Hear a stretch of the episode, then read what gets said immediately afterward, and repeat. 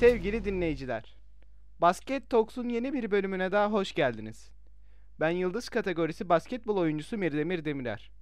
Basket Talks, podcast serisinin yapımcısı ve sunucusu olarak siz basket severler için Türkiye'nin her yerinden minik, yıldız ve genç kategorilerinin koçları ile söyleşiler yapıyorum.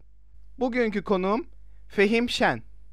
Önceki yayınlara baskettalks.com ve tüm podcast aracılarından ulaşabileceğinizi hatırlatarak Fehim Koç'la röportajıma başlamak istiyorum.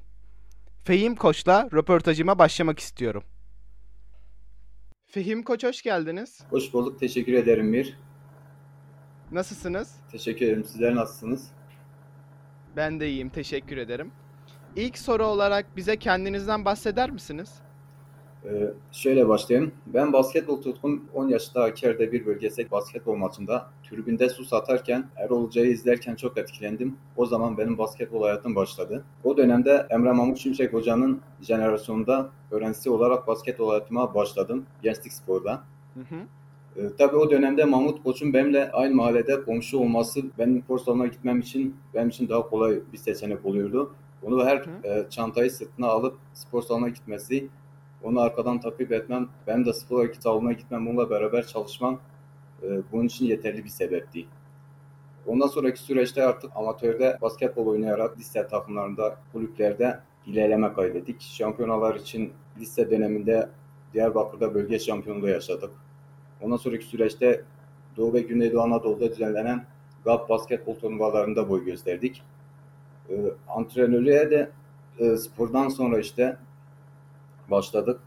Burada da e, Hakkari'de Gençler Gücü Spor Kulübü'nde Cengiz Çatal hocamın yanında gönüllü olarak başladım basketbola. Daha sonraki süreçte Sportif Faaliyetler Kulübü'nde Azat Yılmaz hocamla beraber yine aynı şekilde gönüllü şekilde çalışmaya başladık. Ee, daha sonraki süreçte Galatasaray Basketbol Okulları ile bir iletişim kurdum. Hı hı. Çalışmak istediğimi dile getirdim. Onlarla beraber bir mutabakata vardık. Galatasaray Basketbol Okullarını Hakkari'de e, başlatacaktık. Tabii ondan sonra e, dünyayı sapasaran Covid-19 hastalığından dolayı e, bu konuda biraz geriledi. Ondan sonra devam edemedik. Daha sonraki süreçte tekrar birbirimize iletişime geçeceğimizi söyledik ve konuyu orada bıraktık yani. Öyle. Çok güzel. Galatasaray'ın bir okulu da Hakkari'de açılacak. Evet Galatasaray. Evet. Çok güzel. Spor okulu olacak mı yoksa liglere de girecek mi bu takım? Hakkari Ligi'ne katılacak mı? Ee, ilk etapta tabii tabii e, şöyle ilk etapta bizim e, Hakkari'de ve Türkiye'nin diğer illerinde da bu örneğini size göstereyim. Hani bir, ilk başta e, 0-16 yaş grubu dolaylarında başlayacağız. İlk başta işte okulu kurduktan sonra e, yıl içerisinde ilde düzenlenecek turnuvalara katılım sağlayacağız. Bunu artık e, sürekli hale getirmeye çalışacağız. Şu anki düşüncemiz bu. Zamanla daha ilerleyeceğiz inşallah. Tamam. Peki antrenmanlarda size en çok ne sinirlendirir? Şöyle e, söyleyeyim. Antrenman yaparken ayrı bir gezegende oluyorum. E, her zaman antrenmanda yüksek bir motiva yüksek bir motivasyonda antrenman yapmayı seviyorum. Çalışma esnasında sporcunun özverisini, ciddiyetini, disiplini görmek istiyorum. E, bunu uygulamak bana ayrı bir haz veriyor. E, oyuncumun basketbolu yaşadığını görmek, umursadığını görmek işimi daha da kolaylaştırıyor. Bunun aksini e, doğuran durumlar da beni geriyor, sinirli olmamı sağlıyor. Ee, peki Böyle. mesela oyuncuların motivasyonunu hani motivasyonu seviyorum dediniz ya antrenmanlarda kendimi motive ediyorum. Hep motivasyonlu bir şekilde oluyorum gibisinden bir şey söylediniz. Oyuncuların motivasyonu düşünce Evet. ne yapıyorsunuz? Oyuncuları nasıl motive ediyorsunuz? Ee, aynı şekilde tekrar aramızda konuşuyoruz. N- neler yapabileceğimizi birbirimize Hı, söylüyoruz. Tekrar düştüğü yerde kaldırıyoruz, devam ediyoruz. Zaten oyuncular isteklidir diye düşünüyorum Tabii kesinlikle. basketbol için. Aynen. Zaten işini severek Peki- için. Evet. Peki bu durum maçlarda nasıl? Maçlarda sizi en çok ne sinirlendirir? Maçlarda da şöyle diyeyim, her, an, her antrenör gibi ben de emeğin karşılığını almak isterim. mantıklı ve normal olan bu zaten. Hı hı. Oyuncumun potansiyeli varsa ve bunu sahaya yansıtmıyorsa bu beni zaten sinirlendirir. Bunun için en büyük nedeni budur. Çünkü oyuncumun savaşmasını istiyorum. Üretmesi gerektiğini düşünüyorum. Tüm hafta boyunca ya da ligler başlamadan önce teknik, taktik ve analizler üzerinde büyük özveriyle çalışıyoruz ve bu konuda ciddi emekler veriyoruz. Herkes işine saygı göstermeli ve niçin mücadele ettiğini bilmelidir. Ee, Bu durum bu durumlar Evet. öyle beni sinirlendirir. Eğer emeğimin karşılığını almazsam Evet. O zaten en sinirlendiren şeylerden biri. Emeğin karşılığını almamak. kesinlikle. En beğendiğiniz basketbolcu kimdir? Açıkçası beni en çok etkileyen dünya basketbolunda çığır açıp kapatıran sembol haline gelen Michael Jordan'ı ben örnek alıyorum.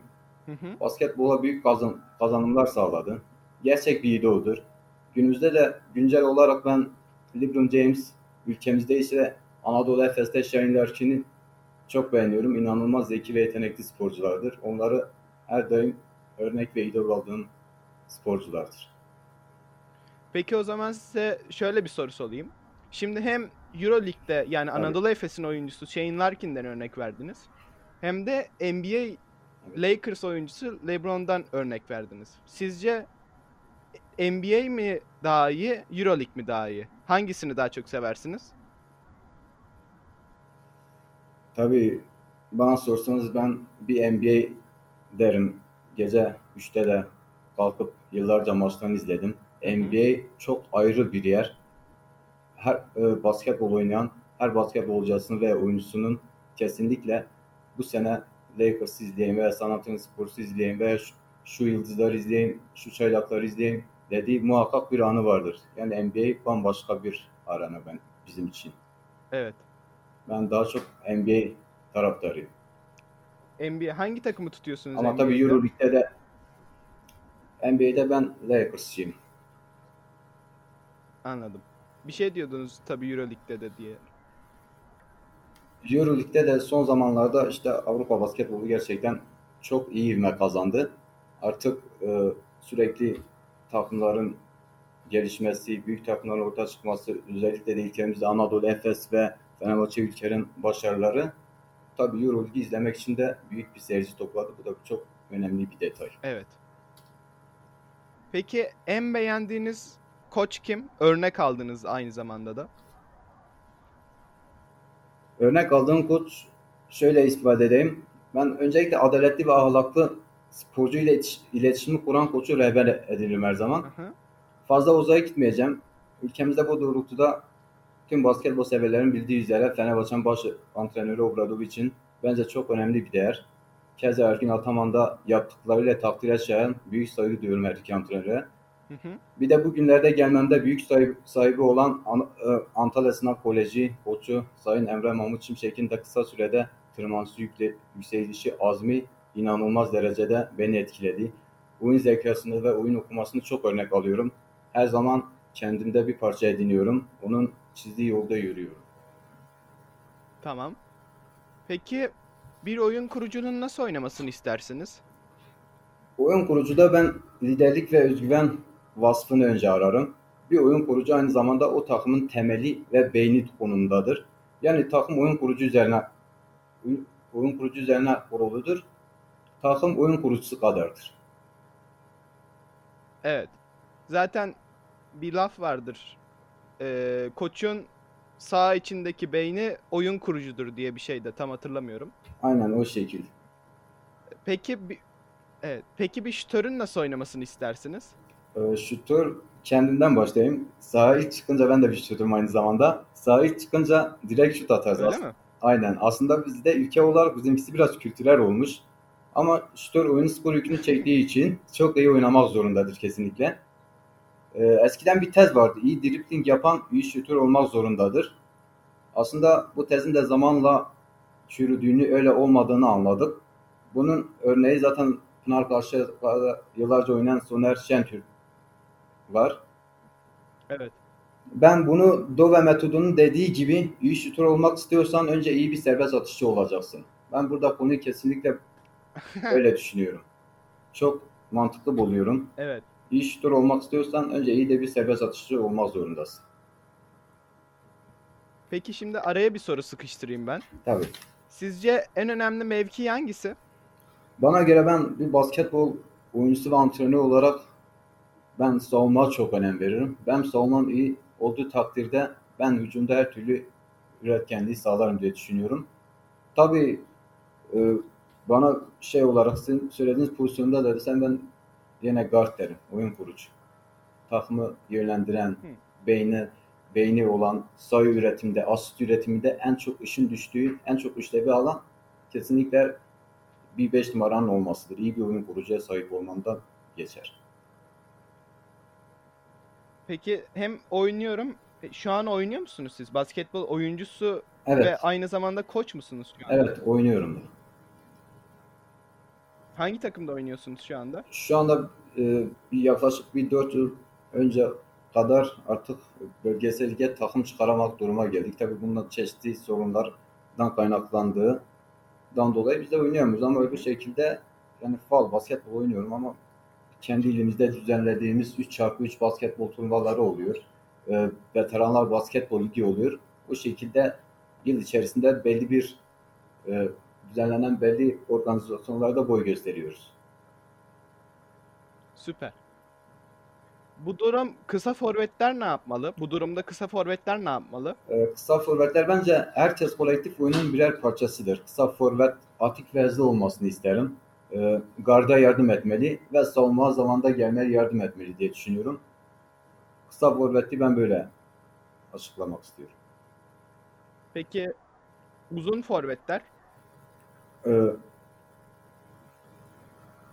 uzun forvette de şöyle ben düşünüyorum. Eğer çok iyi bir gardın varsa, oyunu oku- okuyan, oyunu yönlendirebilen bir 5 numaran var ise ben uzanımı alçak ve yüksek post oynatırım. Fenerbahçe'deki Wesley bunun en büyük örneği. Evet.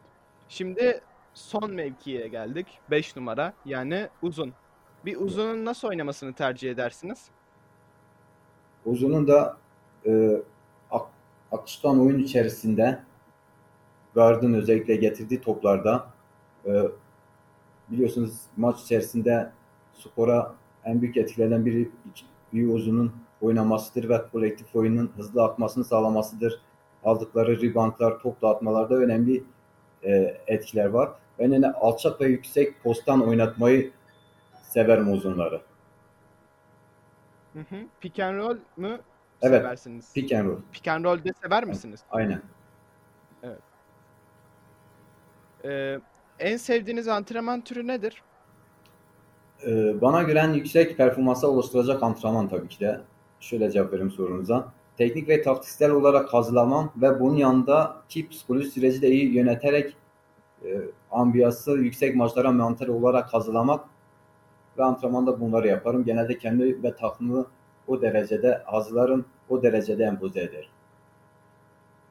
Teknik ve taktik çalışıyorsunuz. Evet, teknik ve taktik e, maçın ambiyasına göre psikoloji süreci de aynı şekilde hazırlarım. Takımını da ve kendimi de. Yine yüksek motivasyondan geçecek. Anladım. Anladım. Ee, basketbolcu olmak isteyenlere tavsiyeleriniz nelerdir? E, bence basketbol elit bir spordur. Hem sporcusu hem de seyircisi elittir ve eğitimlidir. Doğru zamanda doğru olma, doğru yerde olmak metodunu seviyorum. Basketbol da bu şekildedir. Basketbol fiziğin ötesinde ve zeka oyunu. Biraz klişe olacak ama zekanın ve fiziğin harmanlama bilen ve eğitimi iyi tutan iyi bir basketbolcu olunur. Ben öyle düşünüyorum. Evet. Ee, peki en önemli şey nedir sizce basketboldaki? Basketboldaki en önemli şey yani ben diyorum zekasını konuşturacak. Zekayı, fiziği ve eğitimi. Bu saydım 3 şeyi beraber yürütecek. Öbür şekilde eksik kalır ve sürekli üstüne koyarak kendini geliştirmeli. Çünkü her zaman Evet, yeniliklere oyun açık. bilgisini tabii, geliştirmesi lazım. tabii, sürekli yeniliklere açık olması lazım. Çünkü değişen dünya basketbolunda kurallar değişiyor. Artık savunma sistemleri değişiyor. Yeni setler ortaya çıkıyor. Evet. Ee, sizce Hakkari'deki basketbol ne durumda? Ee, öncelikle şunu şeffaf bir şekilde belirteyim. Hakkari'de spor insanların merkezinde çok önemli bir yer tutar. basketbol Hakkari'de hep popüler bir spor dalı olmuştur. Gün geçtikçe biraz daha çıtayı yukarılara doğru çekiyoruz. Hem takım olarak hem lisanslı oyuncu sayısı olarak yüksek yükseklere çıkarıyoruz. Tabii e, yaklaşık bir 3 yıl önce tekrar bir canlanmaya başladı Hakkari'deki basketbol. Ara sıra e, düşüşlerde oluyor, tökezliyor ama yine yine mezun olan antrenör arkadaşların gelip özverili bir şekilde çalışması tekrar Hakkari'de basketbolun biraz daha iyi yerlere çıkmasını sağlıyor. Bu sene bölge şampiyonasına iki takımla beraber gittik Diyarbakır'da 18'ler bölge şampiyonasında. Çocukların özveriliği ve biraz daha işlerini severek yapmaları Hakkari'de basketbolun yeniden canlandığını gösteriyordu. Öyle. Evet, Azat Koç da zaten aynı şeyleri söyledi. Evet. Azat Koç'ta yaptığımız röportajda da aynı şeylerden bahsetmişti. Hı hı. Peki sizce bu Hakkari'deki basketbol nasıl daha iyi olabilir? Ee, şöyle basketbol ülke olarak aslında altın çağımızı yaşıyoruz. Sosyal medyada, gazetelerde, Hı hı. televizyonlarda daha çok yer almaya başladık. Hani futbolun gölgesinde kalmıştı. Biraz ara, arası biraz açılmıştı ama o makasın artık kapanmış durumda olduğunu görüyoruz. Hakkari'de de çok iyi potansiyel olduğunu biliyorum. Bu durum daha kazançlı hale gelmesi için federasyon yetkililerimizin de biraz daha bizimle beraber hareket etmesi, seminerler düzenlemesi, bölge basketbolunu yakından takip etmesiyle e, takip etmesini istiyorum. Bölgeye bir şampiyonanın düzenlenmesini istiyorum. Hı hı. Biraz daha böyle, e, üretken bir tutum sergilemeleri sergilemelerini düşünüyorum. E, bu hava yetenekli sporcular olan bir bölgeyi daha iyi bir konuma taşıyacaktır. Üst- e, ülke basketboluna kesinlikle Akşar'ın da katkı sağlayacağı çok önemli sporcuların olduğu, çok önemli yeteneklerin yetiştirildiğini beyan etmek istiyorum. Antrenör arkadaşlarımız da çok önemli işlere imza atıyor. Tüm sezon boyunca harıl şekilde çalışıyorlar. Sporcular bir şeyler öğretmek öğretmeye çalışıyorlar ve emeklerinin karşılığını da aldıklarını düşünüyorum. Çok önemli oyuncular ve çok önemli yetenekler var. Keşfedilmemiş çok önemli sporcular Hakkari'de yetişiyor. Yani büyük şehirdeki takımların Hakkari'ye en azından bir gözlem amaçlı bile gelmesini istiyorsunuz. Tabii yani her sene Diyarbakır'da, Van'da, e, Urfa'da, Batman'da o 14 ligi, o 18 ligi düzenliyor. Ama Hakkari'de de bir yıl düzenlemesi lazım. Bizim buradaki potansiyel, potansiyelimiz çok iyi durumdadır. Bu artık buraya da bakmaları, Hı hı. burayı da görmeleri lazım. Bizi de kazanmaları lazım. Ülke basketboluna kesinlikle çok büyük katkılar sağlayacağımızı düşünüyorum. Antrenör arkadaşlar ve sporcular adına. Oluyor mu peki böyle bir şeyler? Hani gelenler oluyor mu? Dediğim gibi şu, e, şu anda e, bu tür aktiviteler düzenlemediği için yani bizim artık monoton bir hal almış. Sezon başlıyor. Maçlarımızı kazanacağız. Yine gideceğimiz yer Diyarbakır, Van, Batman ya da Şanlıurfa diye bir il olur. Ondan sonra tekrar bir sonraki sezon. Ama eğer bir sezon Hakkari'de düzenlese belki o motivasyonla ben takımın daha iyi bir daha iyi bir yere gelir. Çıtayı daha yükseltiriz. Belki bir bölgede şampiyonluk alırız. Bu şekil diyorum. Ve daha iyi yerlere gideriz diye düşünüyorum. Tamam. Peki e, oyuncu olmak isteyenlere tavsiyelerinizi sormuştuk. Evet. Şimdi sıra koç olmak isteyenlerde. Koç olmak isteyenlere ne gibi tavsiyeleriniz var?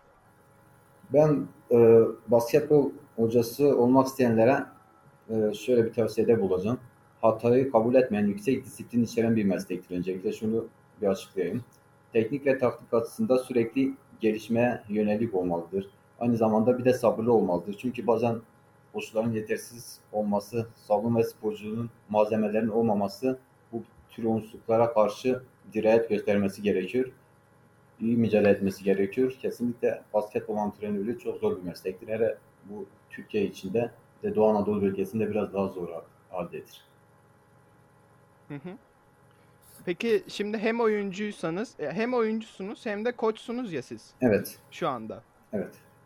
Peki sizce hangisi daha zor? Antrenörlük mü daha zor şu anda sizce? Antrenörlük daha zor. En azından mesela ben şu anda spor olarak oynadığımda e, il çapında bir şampiyonluk yaşadığımda e, bir bölge şampiyonası gittiğimde yani en azından bir oyuncu için daha kolaydır. E, antrenörün basketbol dışında da uğraşacağı çok büyük sıkıntılar olduğu için e, basketbol oyuncusu olmak daha kolay olduğunu düşünüyorum. Evet. Peki Şimdi benim iki klasik soruma geldik. Sizce en verimli hücum seti hangisidir? Ee, bana göre en iyi e, verimli hücum seti motion offense'tir. Hareketli hücum. Ben Hı hı. böyle diyorum. Motion offense'ı seviyorum. Hareketli hücum. Siz biraz daha teknik kısmını seviyorsunuz basketbolun galiba. Aynen. Biraz daha teknik ve taktiğe dayalı kısmını seviyorum. Öyle. Fast break'ler peki? E, fast break'ler şöyle Fast aslında işin e, fast break'ler yani maçın kopma noktalarında olduğu zamanlar seviyorum. Hani yorulmuş bir takım savunma yapamayan bir takımı fast break'lerle çoğu zaman öldürebildiğini düşünüyorum. Bu yüzden fast break'in de basketbolda ve hayatımda önemli bir yeri var. Hem oyunculuk hem antrenörlük Anladım. olarak söylüyorum. Peki savunma? En Evet. en verimli savunma seti hangisidir? Ee, savunmada aslında e, adam adama savunmayı daha çok mantıklı buluyorum. Tabii e, ambiyası yüksek gergin maçlarda alan savunmasıyla başlayınca e, böyle devam etmek istiyorum. Ama maçın belli yerinde kopmalar olduğunda adam adama dönüşüyoruz ve yeri geldiğinde tam saha çeviriyoruz. Ben adam adama savunmanın daha iyi olduğunu düşünüyorum ve onu seviyorum. Anladım. Zaten bir tane e, şey de bir saniye. Alo burada mısınız? Evet. Fehim Koç. Evet Ha, dinliyorum. tamam. Bir an kesildiniz de ondan. Tamam. E, Veysel Koç'la yaptığımız röportajda da o da şöyle bir şeyi dile getirdi. Bir tane maçta 40 dakika boyunca alan savunması yapmış bir takım ve Evet. yenilmişler. Sizce bu konu hakkında ne düşünüyorsunuz? Ee, 40 dakika boyunca alan savunması yapmış ve yenilmiş. Değil mi? Soru öyle miydi? Yok. Ee, bir takım Evet. iki şimdi A takım var, B takım var. Evet. B takım 40 dakika boyunca alan savunması yapıyor. Evet. Teknik yani normal olarak da A takım yeniliyor. Çünkü şut şansa dayalı bir şey ne de olsa. Tabii. Bunun hakkında ne düşünüyorsunuz? Yani böyle bir şey etik bir şey mi sizce? Ya şöyle şimdi takımları bir de fizik gücü olarak e, görmemiz mümkün olmadığı için şöyle diyeceğim. Alan savunmasını e, alan savunması e, şöyle diyeceğim. Fiziği olan basketbolcular işte iyi bir takımı ko- korunursan o şekilde e, yani etik de bulun. Rak- Takım şut atamamışsa yapacak bir şey yok. Ben öyle normal etik buluyorum. Hı, anladım. Kendinize dışarıdan bakma fırsatınız olsa koç olarak kendinizi nasıl yorumlardınız? Şöyle kendime dışarıdan bakma şansım olsaydı şöyle izah ederdim. Öncelikle hatta zaten basketbolun bir parçası olduğunu hepimiz biliyoruz. Bunun, e, bunun sonucunda doğan olumsuz e, hava bir antrenörün dışarıdan aslında sert görünmesini de sağlıyor. Bununla birlikte karakterini de bir nevi yansıtıyor veya çiziyor oraya. E, ben her zaman sakin olmayı eğilerim. E, iyi kurup e, oyuncuma anlatırım. Ben anlattığımı saha veribildikten sonra ben de bench'te Ergin Hoca gibi oturup şampiyonluğumu kutlamak isterim. 40 dakika boyunca hiç bench'ten çıkmak bile istemem. Peki şimdi Galatasaray'la anlaştım dediniz. İşte Hakkari'ye spor kulübü kuracağım dediniz. Tabii. Ee, peki bu spor kulübüne ilk defa gelen çocuklar olacak normal olarak. Tabii. Bu ilk defa gelen çocukları ilk olarak ne öğreteceksiniz? Tabii şimdi ilk e, daha yeni basketbola tanışacak çocuklar bize geldiğinde temelde bir çocuğun yeteneklerinin olduğu doğrultuda eğitebilmek için öncelikle bu kavramı sevmesi gerektiğini anlatacağız. Zaten e, basketbolu ona sevdiremezseniz bir şey öğretmeniz neredeyse imkansız bir hale gelir. Bu sebeple ilk defa Evet. bize gelen basketbolculara, yeni başlayanlara spor salonunun keyifli bir yer olduğunu anlatacağız. Spor yapmanın eğlenceli olduğunu empoze edeceğiz. Antrenmanlarda çeşitli oyun ve yarışmalar ile tek odak noktasının spor yapmasını olduğunu sevdireceğiz ve öğreteceğiz. İlk adımda şunu yapacağız. Anladım. Şimdi son iki sorumuza geldik. Bu son iki soru kişisel sorular olacak. Hayatınızda basketbol olmasaydı hangi işi yapardınız? Vallahi aslında hiç düşünemiyorum ama tabii basketbol genel olarak e, spor olarak da benim için büyük bir tutkudur. E, basketbol bana çok şey kattı. Birey olarak da gelişimimi çok sağladı. Bütün hayat felsefem zaten insanların hayatına dokunmak ve insanlara bir fayda sağlamaktır. E, eğer basketbol dışında bir uğraşım ol- olsaydı sağlıkçı olmak isterdim. Hele ki bu e, pandemi salgının tüm dünyayı esir altına aldıktan sonra sağlıkçıların çok yetersiz kaldığını düşündük bütün dünyada. Ee, yine dediğim gibi insanların hayatına e, dokunmak isterdim. İnsanlara bir faydam olacaksa kesinlikle basketbolcu da olsa sağlıkçı olmak isterdim. Sağlıkçı olacak Evet. isterdiniz, olmak isterdiniz. Tabii. Şimdi son sorumuza geldik. Buyurun. Son sorumuz da hobileriniz nelerdir? Şöyle söyleyeyim. Ee, şimdi gün içerisinde zaten yoğun çalışma temposunda dinleyerek zaman geçirme fırsatı bulamıyoruz çoğu zaman. Bu da fiziksel ve ruhsal çöküntüye yol açıyor. Ben de bu durumdan daha çok e, oksijenin bol olduğu doğal içinde kalmayı yeğliyorum. Bu da bahçe işlerini yaparak zaman geçirmeyi seviyorum. Ee, onun dışında da gece çaba saat kurarak güneyin büyülü atmosferinde e, LeBron James'i, Stephen Curry'i, James Harden'ı izlemeyi seviyorum ve bu da e, hayatımın bir parçası olmuştur. Kesinlikle o her gece uyanırım e, NBA maçlarının olduğu dönemde özellikle e, Batı Konferansı, Doğu Konferansı'nın yarı finalleri olduğu zaman neredeyse hiç uyumurdum bütün maçları izlemek için. NBA'in sıkı takipçisisiniz. Evet.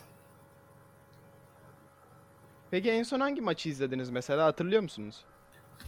En son e, daha çok daha önce de söylediğim gibi bir Lakers taraftarıyım. Hele Cedi Osman'ın çıkışta olduğu dönemlerde özellikle e, Cedi Osman'ı maçlarını çok izlerim. Son zamanlarda işte izlediğim maçlar. Bir de Stephen Curry'nin maçlarını izlerim. O da sakatlıktan yeni çıktı. Mart ayında geri döndü. Geri dönmesiyle beraber bu sefer Hı hı. tamamen dünya olarak sakatlandık. Artık onu da izleyemiyorum. Peki böyle mesela YouTube'dan ya da başka mecralardan açıp böyle en iyi hareketlerini izliyor musunuz? LeBron James'in, Stephen Curry'nin ya da başka oyuncuların? Tabii özellikle zaten bütün basketbolcularımız da merak ettiği, araştırdığı bir şeydi. Stephen Curry'nin atış şekli nasıldır? Bu atışlarda nasıl bu kadar başarılı olabiliyor? Ee, neredeyse her, Hı hepsinin YouTube'da açıp izlediği Stephen Curry var. Ben de e, Kobe Bryant'ın e, bir hayranıyım aynı zamanda. Vefat ettikten sonra da yine e, YouTube'dan izlerim. E, dünya basketbola kazandıkları kazandıklarını izlerim, hareketlerini izlerim. Şekino'nun yine aynı şekilde izlerim. Bir de Anadolu Efes'in Euroleague maçlarından sonra canlı izlememe rağmen bir daha YouTube'a girer Shane Larkin'i izlerim. Her izlediğimde bir maça çıkarım veya bir antrenmana çıkarım. O an kendime biraz daha özgüveni ve motivasyon depolup öyle çıkarım. Ben o yüzden Shane Larkin benim için çok büyük bir idol. Her maç ve antrenman öncesi özellikle. Hı, Yani şey analiz ediyorsunuz oyuncuları sonra bunu antrenmanla uygulamaya çalışıyorsunuz. Aynı şekilde. Efendim? Aynı şekilde dediğiniz gibi. Evet. Analiz edip Tamam. kendimize bir parça ediniyoruz işte. Evet. Peki sizce NBA tarihinin en iyi demeyelim de NBA tarihinin iki oyuncusu NBA tarihine yazılmış iki oyuncu yani Hall of Fame dediğimiz iki oyuncu arasında bir seçim yapmak zorunda kalsanız hangisini seçerdiniz? Oyuncular Michael Jordan ve Kobe Bryant. Ee, Ben Michael Jordan derim çünkü Kobe Bryant de basketbolda ve hayatın her alanında bir parça e, Michael Jordan'ı örnek aldığını düşünüyorum. O yüzden kesinlikle ben diyorum bir Michael Jordan ve iki diğerleri. Çok teşekkür ederim katıldığınız için. Bölüm Ben- sonuna geldik. Ben teşekkür ediyorum.